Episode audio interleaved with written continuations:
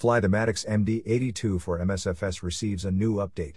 The team behind the Fly the Maddog XMD82 for Microsoft Flight Simulator has issued a new update for the high fidelity aircraft.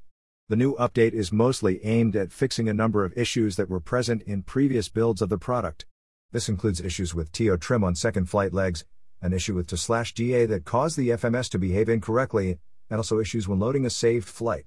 Further to the fixes, a number of additions were also made, this includes the ability to adjust the overhead speaker's volume and a new window shades variable to the INI file to allow users to adjust it accordingly. You can grab the update from SimMarket and installing it will keep all of your previous settings. You can read more about the update on the Leonardo Softhouse forums.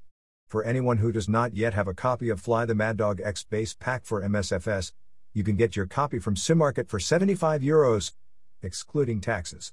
Changelog. Fixes. Fixed issue that could cause TO trim setting not to work on second flight leg. Fixed issue that could cause aircraft not to be loaded on second flight leg.